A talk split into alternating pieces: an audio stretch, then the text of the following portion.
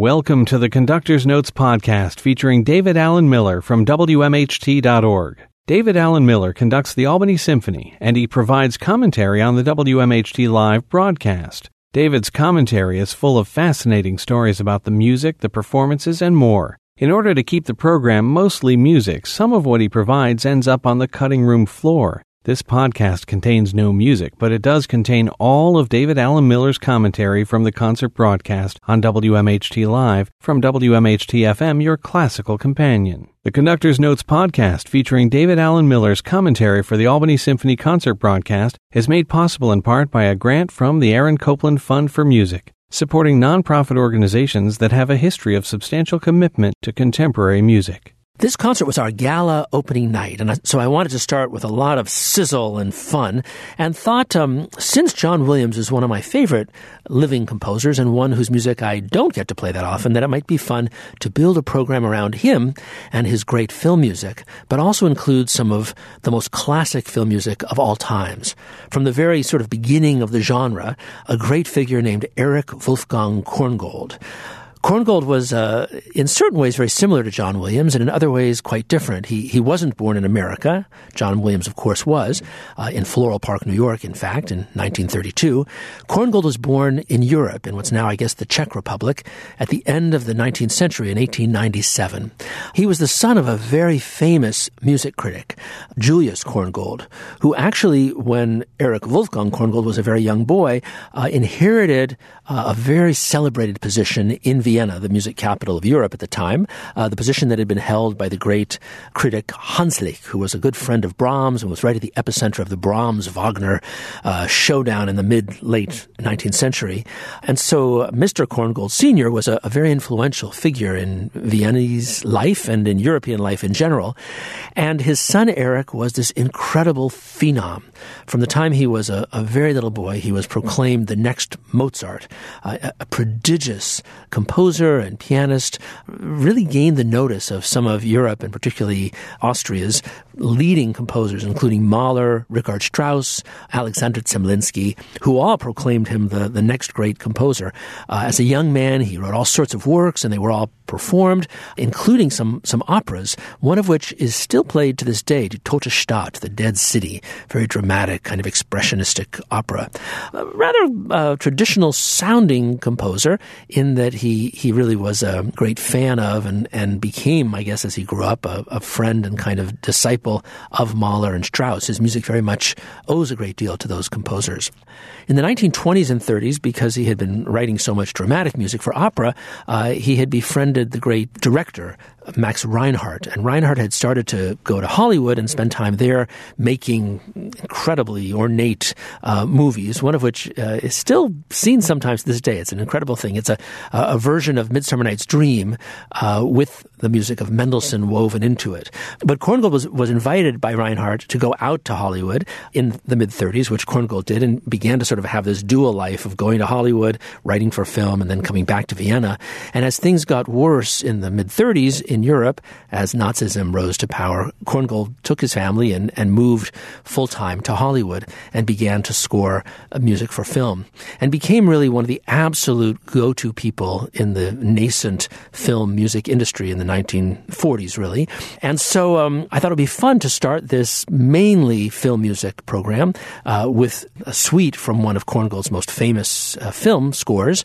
This is the suite from the Seahawk. Seahawk was a, a 1940 film, one of Errol Flynn's great swashbuckling adventures about how he essentially single handedly takes on the entire Spanish Armada. Uh, he is a Seahawk, one of those uh, English pirates who works kind of informally for Queen Elizabeth. And so there's a, a great characterization of Queen Elizabeth as a, as a not very flattering kind of conniving lady. And of course, Errol Flynn is gorgeous. He wins the young Spanish princess who he has to take the whole film to charm. But it's quite a, an epic film. Uh, lots of uh, heroic moments, but also lots of really difficult, tragic moments in the middle. He becomes a slave because he's captured by the Spaniards and has to. Uh, but what, what, what struck me in, in seeing this film, which I had never seen, was how central the music is to the film. It's it, I, I'd always thought because you know as film music evolved for a long period of time, really until John Williams, it, it became, I don't want to say peripheral, but certainly it always was meant simply to serve the dramatic impact of the film. And so, so the actual amount of music used and the presence of music in film, I think probably gradually diminished from 1940, from the time of the Seahawk to the 1960s at least. Uh, but what I was struck by was how incredibly symphonic this score was and how present the musical score was throughout the film. So this is about a 14 minute suite of some of the highlights from that great, great swashbuckling adventure. This is Erich Wolfgang Korngold's Seahawk Suite from 1940. The Albany Symphony is conducted by me, David Alan Miller. This is the Conductor's Notes podcast, only from WMHT FM, your classical companion, and WMHT.org. Even though this opening concert of the season, our opening night gala, was a mainly film music celebration, being an Albany Symphony concert, I very much wanted to include a new work by one of our favorite young composers. And so I asked Lauren Loiacono, a composer whose music we've played already now twice before, if she might be able to contribute a new score, or a relatively new score, to the concert. And she, in fact, had a piece, uh, a piece that had been played once at Yale University, where she had done her undergraduate work and her master's degree before going on to her doctorate at Cornell with the great Steve Stucky. Uh, this piece had been played once at Yale. And I think Lauren had felt there were some things she really wanted to adapt and change and improve, so she withdrew it. And this was a perfect opportunity for her to revisit this piece and to really refine it. It's a charming little six and a half or seven minute piece called Bossa Shift. And the way Lauren described it was uh, when she was a, a, a, young girl growing up on Long Island, she would often go visit her grandparents who uh, were huge fans of bossa nova music. And they would play these wonderful records they had, and she would kind of dance with with them in their living room. And she has this kind of vague memory of what that music sounded like. So this is a, a piece that in essence it's sort of like a memory piece, remembers sort of through the, the veil of a lot of time that has passed, uh, this beautiful memory of herself dancing bossa nova as a little girl with her grandparents. Here it is, newly revised, just a couple of years old. Uh, it's a work by Lauren Loiacono, who was born in 1989. This is Bossa Shift. The Albany Symphony is conducted by me, David Alan Miller. This is the Conductor's Notes podcast, only from WMHT FM, your classical companion, and WMHT.org. That was Lauren Loiacono's Bossa Shift. Uh, Lauren is a 28 year old composer, recently having received her doctorate from Cornell University, a remarkable young composer, and we're excited that we're going to be having her back during the season. She's uh, actually what's called our composer educator partner, so she'll be doing a great education program with a group of Albany public school fifth and sixth graders, and then she'll be back on our American Music Festival in early June for the world premiere of her brand new piano concerto, which I hope she's writing as we speak. That was the second work on our program, and to continue, I wanted to return to Erich Wolfgang Korngold because Korngold was such an interesting figure. He he had this early career where he, at the beginning of his career, was a, a serious concert creator, concert composer, writing symphonic works and operas, and then after moving to Hollywood in the 30s, became really exclusively a film composer. And I read somewhere recently that he actually vowed not to write anything but film music until Adolf Hitler was vanquished. So in 1945, at the end of the Second World War, uh, he turned back to symphonic works and decided to fashion, as the very first one of his new purely symphonic works, a brand new violin concerto at the invitation of the greatest of all violinists of the day, Jascha Heifetz, who of course was living and working in Hollywood and teaching at USC.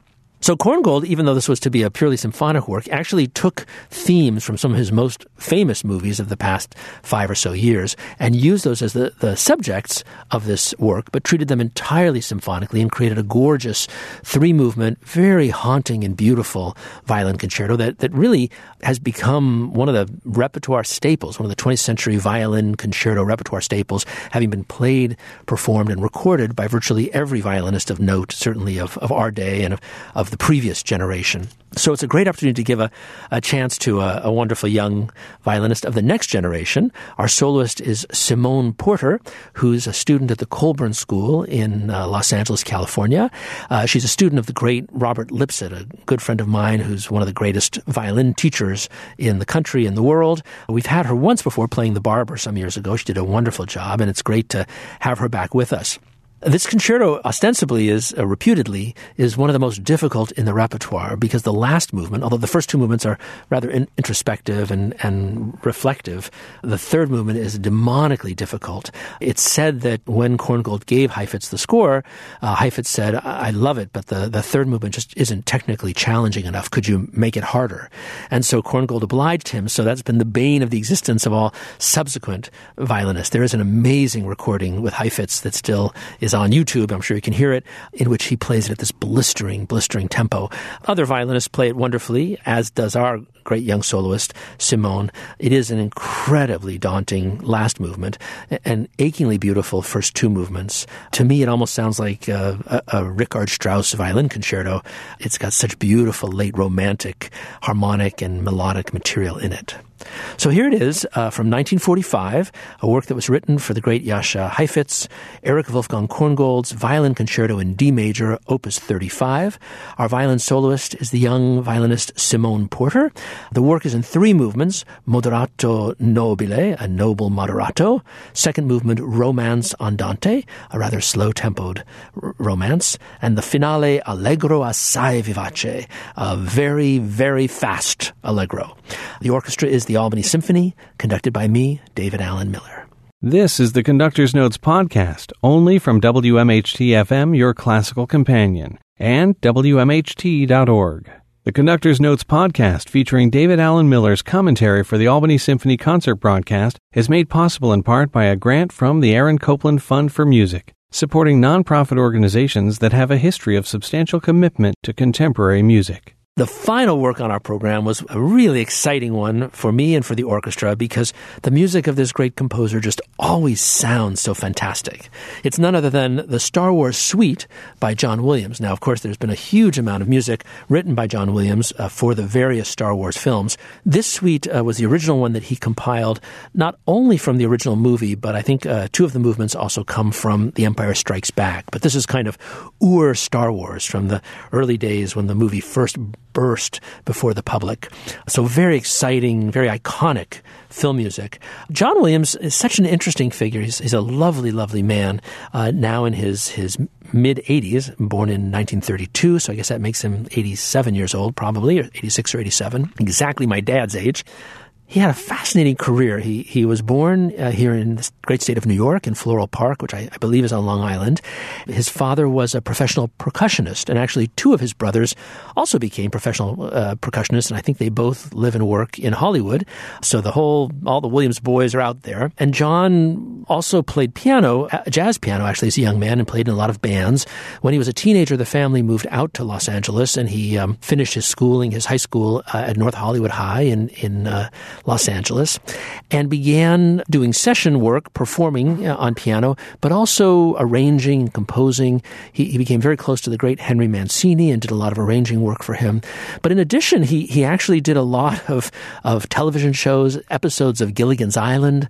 Uh, he really was a, a journeyman Hollywood composer arranger and learned the craft really step by step from the very beginning and eventually began to arrange and then create his own music for film and has actually now been nominated for 50 Academy Awards, strangely only winning five. So it's not a very good good odds, which is strange to me. I, I, can't imagine how anybody else could win against him. He certainly has become the great great man of, of film music and of music in America, the most famous composer in the world, the richest composer in the world, bar none, the one who's made the most money off of his many, many uh, incredible films, not only the Star Wars group, but the Harry Potter group and all of Steven Spielberg's movies, I think, except excepting perhaps there are three Steven Spielberg movies that he didn't score, but otherwise he's done every single one of Spielberg's movies. And just a great, great composer who, who like Korngold, uh, has channeled the great figures of the past. You know, similarly, he owes a great debt of gratitude to Richard Strauss. He seems to be a composer that film composers gravitate to. And yet his music is always fresh and exciting and brilliant. So a great uh, treat to be able to play this wonderful original suite from Star Wars by John Williams. This is the Star Wars suite. Uh, it has five movements. One, the main title. Two, Princess Leia's theme. Three, the Imperial March, Darth Vader's theme. Four, Yoda's theme. And five, Throne Room and End title. Here now to close our film night concert, the Albany Symphony performs John Williams' Suite from Star Wars, conducted by me, David Alan Miller. Thanks for listening to the Conductor's Notes podcast featuring David Alan Miller of the Albany Symphony Orchestra from WMHT FM, your classical companion, and WMHT.org.